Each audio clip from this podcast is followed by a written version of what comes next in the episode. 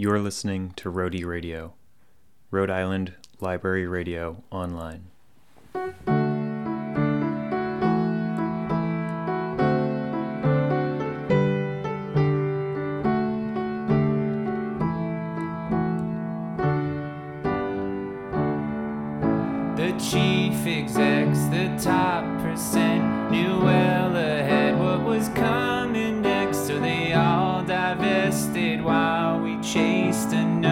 Check.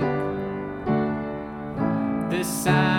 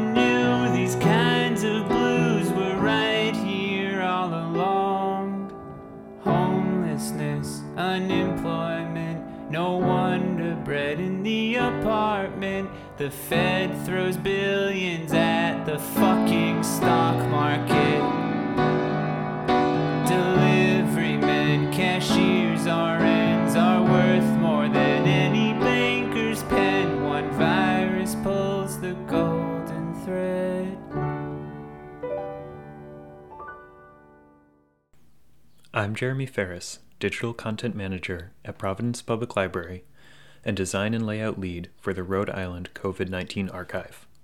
You just heard a song written and performed by Anthony Savino and submitted to the COVID Archive on April 1st, 2020, almost a full year ago.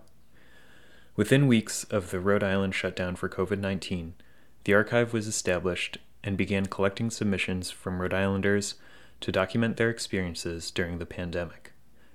Developed as a partnership between the Rhode Island Historical Society and Providence Public Library, the project is a public rapid response digital collecting initiative that seeks to gather and preserve stories of pandemic life from Westerly to Woonsocket, from second graders to the elderly. In this episode of Rhody Radio, you'll learn about the development of the Rhode Island COVID 19 archive, and we hope be inspired to contribute your own thoughts, essays, poems, photographs, movies, music, and art. The archive is open to anyone to document their experience of the pandemic in Rhode Island. To submit, just log on to ricovidarchive.org and click on Contribute an Item. The website will ask you to create an account and then walk you through uploading your submission. You are welcome to identify yourself or submit anonymously if you prefer. You can decide just how creative you like to be and the language to describe your contribution. Your experience matters and shapes how history will understand what it was like to live through COVID 19. In addition to submissions from individual Rhode Islanders, the archive hosts COVID projects created by community partners. Some of our collections are from street photographers, school classrooms, retirement communities, and artists. Our very first hosted community collection was Write Rhode Island, a short fiction competition for 7th to 12th graders in the state. They quickly responded to COVID by asking young people to write about their experiences in our new pandemic world. We asked one of the founders of the program, author Taylor Polites, about how they got young people to think about their experience with COVID and why they contributed those essays to the archive. when um, the the whole coronavirus thing began to blow up in the spring, um, we very quickly it occurred to us very quickly, um, you know, and my colleagues Hester Kaplan and Diana Champa, uh, who co uh, manage and produce the the competition, uh, we understood, of course, as we all understood, that this was an extraordinary event we were all living through.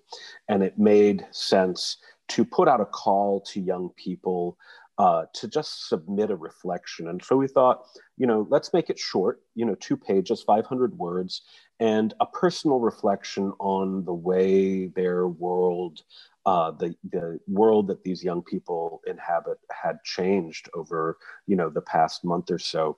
And what was extraordinary to me when we first began getting submissions is um, the maturity and the um, the sense of community and connection that these kids expressed in such elegant, kind of honest, you know, making themselves vulnerable, um, bringing some such sincerity to the table in ways that so many adults didn't seem to be able to to reach in the sort of chaos of those first uh, couple months.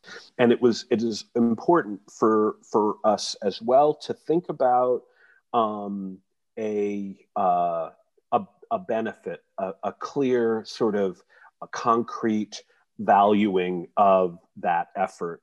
And I had heard about the archive that um, you at the Providence Public Library and the Rhode Island Historical Society were building, and it made perfect sense instantly to to sort of ask you if if the um, the submissions from these young people would be uh, something you would you would want to invite into the archive. And I was thrilled. We were all thrilled that um, that these submissions from the young people found a home in the archive because of the um, again the the way that entering a work into an archive creates a valuing of a voice or of an experience and that these are young people who i think often feel like they don't have a voice or aren't listened to that they cover um, young people across the state um, we had dozens and dozens of submissions from every corner of the state reflecting this incredible range of experiences that kids were having in this um, in this mo- extraordinary moment. And so I think that in addition to the idea that this sort of creates a value and a special sort of moment for the individual writer to feel that their work is being contributed to an archive all of these voices create a really valuable document of the experience of young people, which again is not so visible in other places, in other collections, and in other ways that this experience gets documented. And so um, we were thrilled that that you all were collecting into this space and preserving the voices and range of experiences young people were having for the future you know people in the future to come back and and look at and and see um you know and see the things that people were thinking and talking about particularly these young people. How did this project get started and how did it become a collaborative effort between uh, ppl and the historical society I am Kate Wells, the curator for the Rhode Island collections at Providence Public Library and the PPL co-project manager for the COVID archive. I'm Becca Bender. I'm the curator and archivist of moving image and recorded sound at the Rhode Island Historical Society, and I'm the project manager for the Historical Society side. Becca and I were each, um, I think each of our institutions were starting to think as soon as the shutdown happened that we were living through a historical moment and we probably needed to make sure it was documented for our own collections. Um, and there was a fortuitous moment when a colleague of mine, Christina Bevilacqua, ran into Becca on a walk downtown, happened to mention that we were talking about it on our end and put the two of us in touch with one another so that um, we very quickly realized that collaborating together as partners on a project made a lot more sense um, that we'd have much greater reach and that staff capacity would be better utilized if we did it together. So it happened pretty quickly, I would say maybe within a week of the shutdown. What felt important to document or record at the beginning of the project? And why did this particular, like, what were the specifics that felt important about this moment in time? Well, one of the things I think both of our organizations realized really quickly was um, in looking at sort of what materials and documentation we had for the Spanish flu in 1918, that there was nothing really on record about the experience of regular people. So there was sort of state and city reports and hospital records, but there wasn't anything about sort of really what was the lived experience. And so that for us was what was really key, I think, to collect was um, what did this moment feel like for us as individuals, but also everyone else in the state? You know, how was the experience of somebody, um, you know, who was on a break from school as it closed really quickly, or had to be moving, you know, going into the hospitals, um, or working in public health departments? Like, you know, how did those experiences differ from one another? How were they the same? Um, and so I think we really quickly focused in on that kind of cultural or lived experience um, as what we wanted to make sure the project documented. I think the other, you know, the other thing that made this a very different collecting initiative for both of our institutions, which is that it follows the model of rapid response collecting, which is you are you are diving in and you're trying to get get those um, those records, that documentation of the experience while it's happening. Um, and so often the materials that come into our institutions are are sort of reflections back and somebody later on in time interprets those items for us and kind of tries to explain what was going on at the time. And what we really wanted to do is let everybody who was living through it explain it for themselves and explain it in in that moment um, feeling the way they were at that time so that we would we would have that into the archive in the archive from the jump and there wouldn't be that need to sort of go back. For both ppl and rihs this kind of digital rapid response digital collecting was brand new for both of us. So um, we very quickly called up jim who we knew and had worked with in the past um, and has extensive experience doing this kind of project. Uh, Jim McGrath at Northeastern University's History Department, and I am the Public Humanities lead on the question of rapid response collections. They've they've been around for a few decades now, at least in a digital format. And I've previously worked on one that focused on the Boston Marathon bombings in 2013 and their aftermath, and getting the temperature and, and perspectives of various people in the city of Boston and outside of Boston on how they were processing those events. There have been collections about Hurricane Katrina, um, September 11th, uh, various um, events that that have really sort of had a significant impact uh, in many different ways on on the day-to-day aspects of people's life. And I think we have these events that have happened, and we don't have those those day-to-day experiences. So so rapid response collecting kind of helps to open up the archive and its collections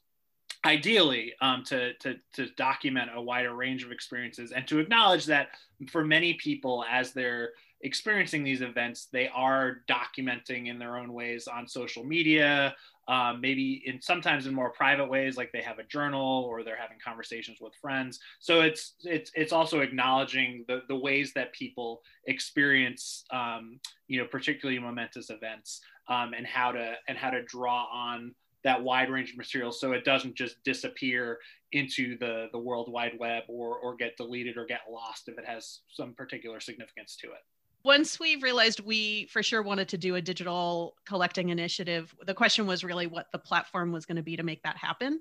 Um, so Becca and Jim and I had several conversations about what the what the platform needed to be able to do. So how would people access it?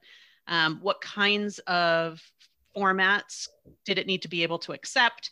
Um, and from a design perspective, and also thinking through technical infrastructure, we knew we needed several other people at the table. So um, we brought in Dana from RHS and Jeremy from PPL, who really were able to guide us through that process. So bringing those folks in, we were able to really evaluate what we thought we could maintain over um, over the duration of the project. What were some early contributions to the archive, like highlights of that, or or the kind of materials that were first coming in?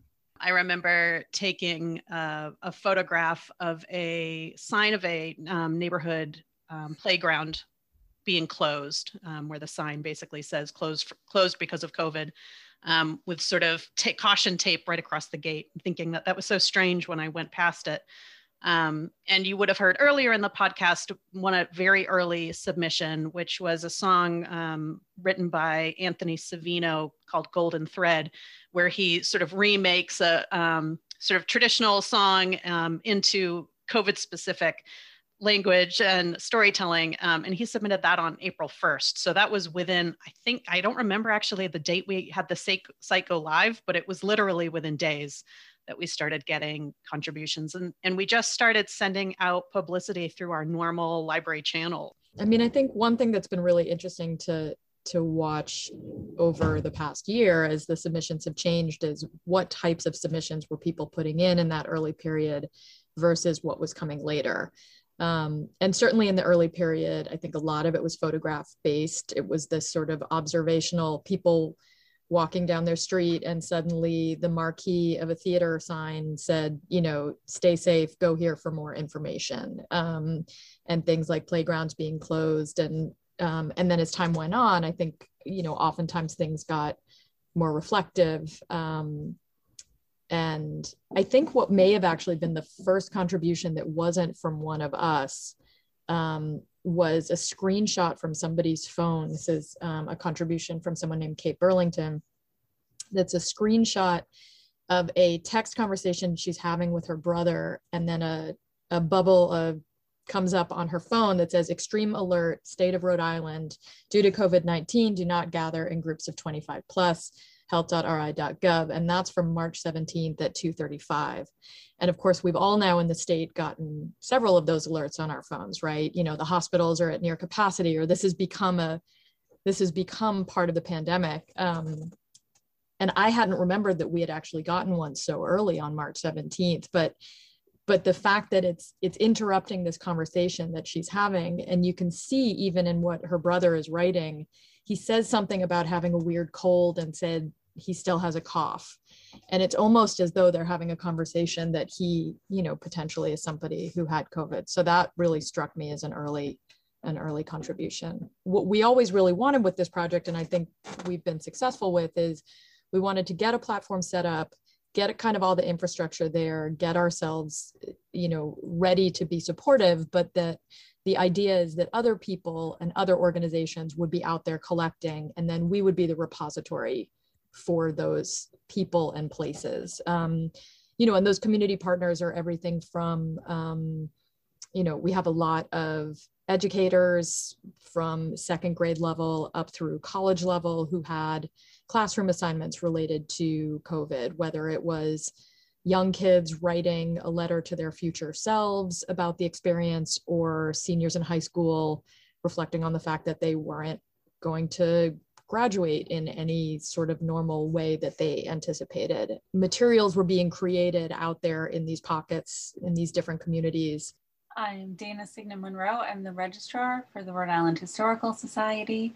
Um, and I am the uh, technical lead for the COVID project we got community partners who were giving us um, handfuls of submissions at a time. We realized that we needed an, another way to, if you wanted to see just the, the little um, uh, things that the second graders had done, you could go to their, to their contributions. And for con, uh, contributing partners, we uh, shifted the burden of uploading contributions to the team so that um, they weren't uh, having to upload 25 photographs and essays, collect the data we needed, and to add records to the database. My name is Miguel Youngs. I work in communications and marketing for the Rhode Island Historical Society, and I was involved with outreach and social media for the Rhode Island COVID Archive. I would say that by the time I became part of the team, uh, the perception of the pandemic itself was sort of undergoing a shift, like a new chapter we were sort of reaching. Like, um, I don't know, we all remember the toilet paper debacle. There's a lot of like anecdotes we have from the beginning. And, you know, a lot of people were like, oh, masks, and everyone was making masks. It was like a creative statement and stuff like that. I was like, I don't want to say fun because it was always serious, but there was novel, novel is the right word. And by the time I became involved, um, you know, the seriousness was really starting to settle in. People were losing jobs, people were losing family members, people were passing away. Um, and some of the, the, the gaps in the archive, I think, were represented by in, in these areas And a challenge I had, or something I noticed, was that it's tough to reach out to someone and you know as their maybe business is failing this is their livelihood and asking them to submit that to an archive. This is these are painful topics but in my mind and i think the rest of the team's mind that those are like integral parts of the pandemic. And they're part of this history and they should be represented in the archives. One approach i took was framing sort of what this archive is and what the functions of archives are to people and you know helping them realize that when we talk about 1920 1820 a lot of the times we are using diary entries and archives to uh, sort of enrich our understanding of that period. And the archive that we're building now very well is going to be read by people in 2120 2220 but just framing it that way, I think gave people an understanding of why this archive was important. And it helped me have some sort of success with getting people to submit. Angela DiVeglia. I'm the research and outreach librarian for special collections at Providence Public Library. Um, and I am working on outreach for the COVID archive, and I am also with cataloging. I think that when I was joining the team um, to begin working on outreach, it was definitely a point where I agreed the novelty of everything had sort of worn off, but I also was joining around the time that there were um, racial justice protests and uprisings happening really, really significantly and visibly um, in our communities and all across the country, which in some ways is, I think, very directly related to the pandemic and what was happening at that point, where I think things were starting to unfurl in a way that was showing some of the rifts and inequalities societally, talking directly to community organizations and people working on the ground to document people's experience during COVID and also document how that was intersecting with people's social justice work everyone doing that kind of work acknowledges that documentation is a really essential part of the process, but it's not what's front of mind when you're doing actual organizing work. That moment that Miguel and, and Angela joined us that they're talking about, I think was, um, I mean, for the for those of those of us who had been in it already for a couple months with the archive, I think the I don't want to say the novelty of the archive, but the the basics of the archive were now up and running and that was when i think all of us as a group collectively also turned to this idea of of what is our like why are we doing this? It was a it was a moment that we could all be reflective also as a group together. And that was actually when we we collectively wrote our statement of values that's up on the the website. Um, and that was something that you know was really front and center of we were having weekly meetings you know every week the, the, the team would get together and that was really our priority for a while was looking at um, you know why are we doing this and how can we communicate that out to people? I mean archives are so often um, we're always trying to to balance out this um, this thing of we need your stuff but we don't want to just take your stuff right? This is this is supposed to be a community community based and and for all of us. And i think the statement of values for us was an opportunity for us to try to gives give some indication to these users out there of here is why here's why we're doing this and why we hope that you're comfortable with us doing this and comfortable sharing it with us. I think at first, the people who were hearing about this archive or people who are already sort of follow the library and the historical society, and there was a need to sort of reach out to people who don't follow either those organizations on social media or the work of it. And we began to focus more on various like communities of color and things of that nature, just to sort of focus outreach in that direction. And but that's when I came on, I think that's where the focus was. Something that I think was really influential for us is I just want to give a shout out to a really amazing webinar that Kate and I attended um, from Doc Now called Archiving Protests, Protecting Activists, documenting the now in conversation with Witness, Blackivists, Texas After Violence Project, and Project Stand, um, which was a really amazing webinar that talked a lot about privacy issues, um, and how to be ethically documenting racial justice work and activist work.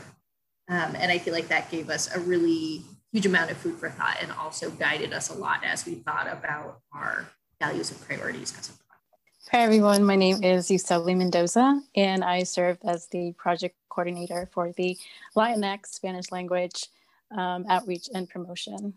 So, I currently work as a community health worker for a housing development nonprofit organization called One But Builders, located in um, Central Providence.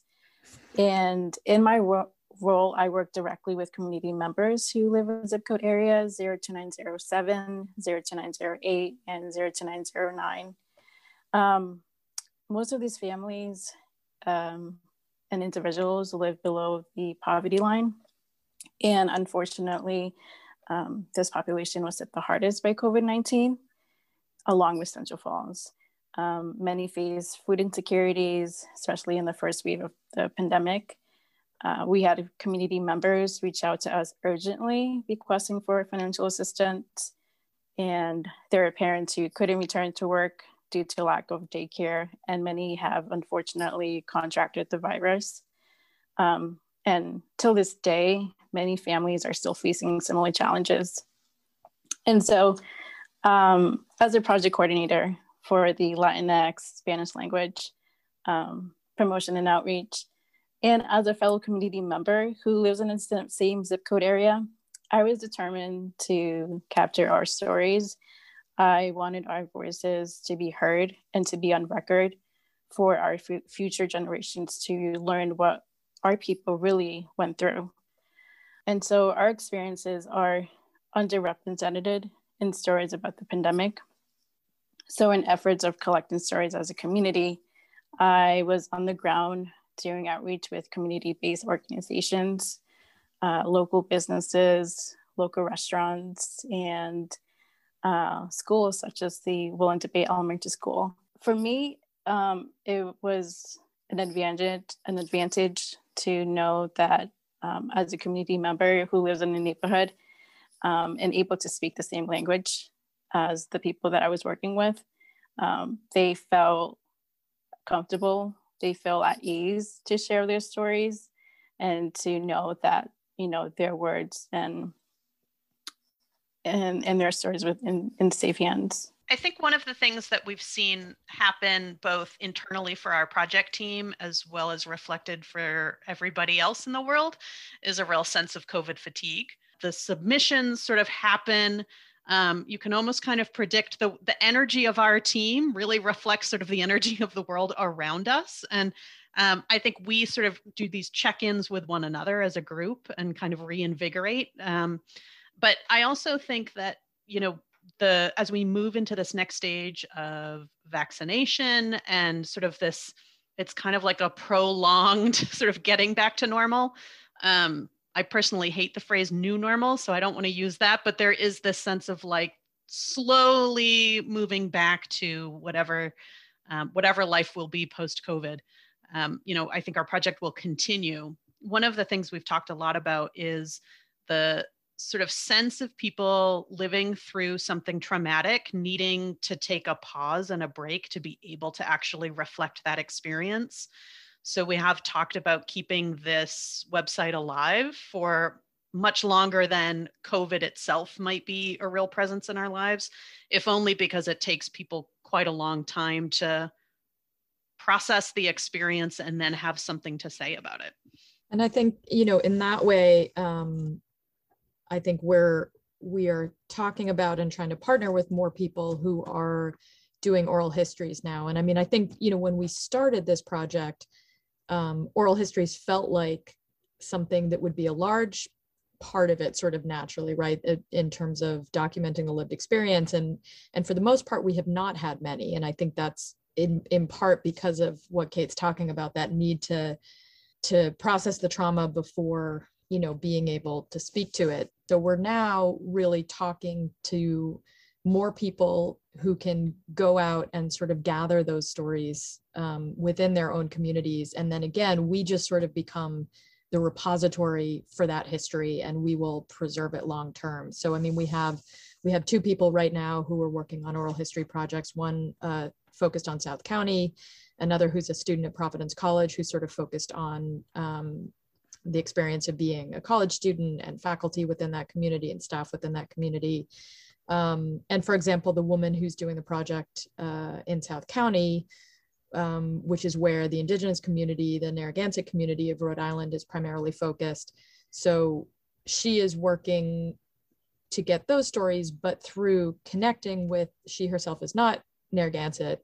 Um, so connecting with people within that community who might want to interview one another, right? So it's not always this, this idea of us, the archives, the archivists, the librarians being sort of extractive, but rather um, how to empower communities to gather their own stories, and then how can we just be a supportive um, kind of host for for that information and and a and a site where people can access it in the future.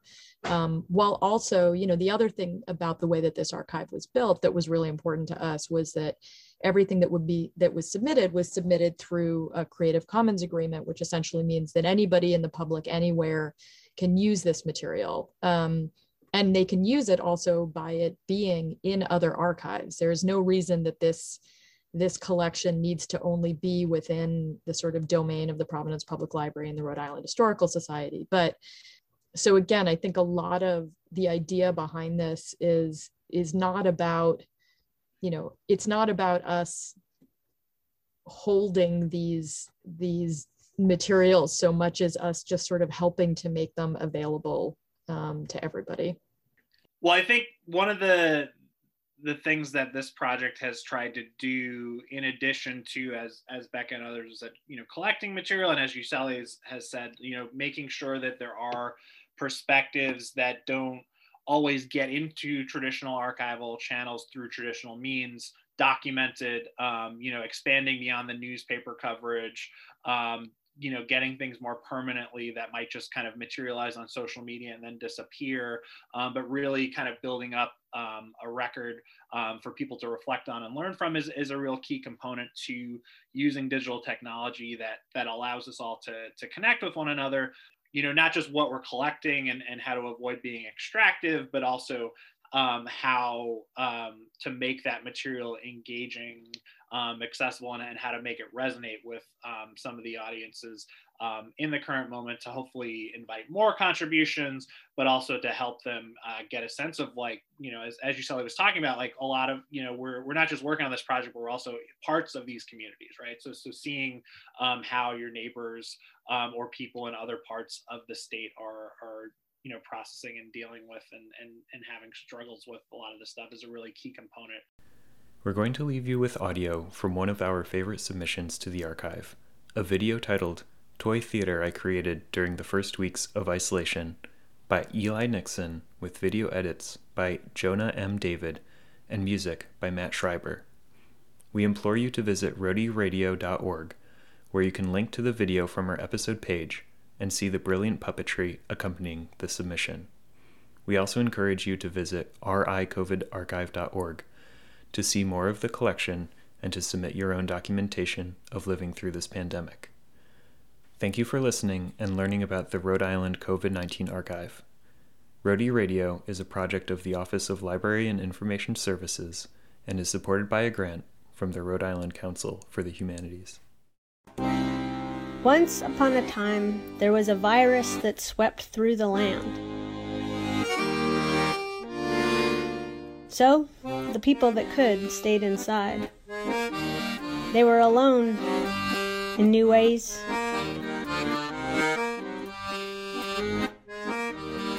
They discovered how to use their roofs and porches. They grew closer with pets and neighbors. They resisted turning into machines. Meanwhile, I have no porch. I have no roof. I have no soap. The virus came from Finally, at last, those that survived felt themselves changed. They went outside. They learned from the virus to transcend borders, to jump species.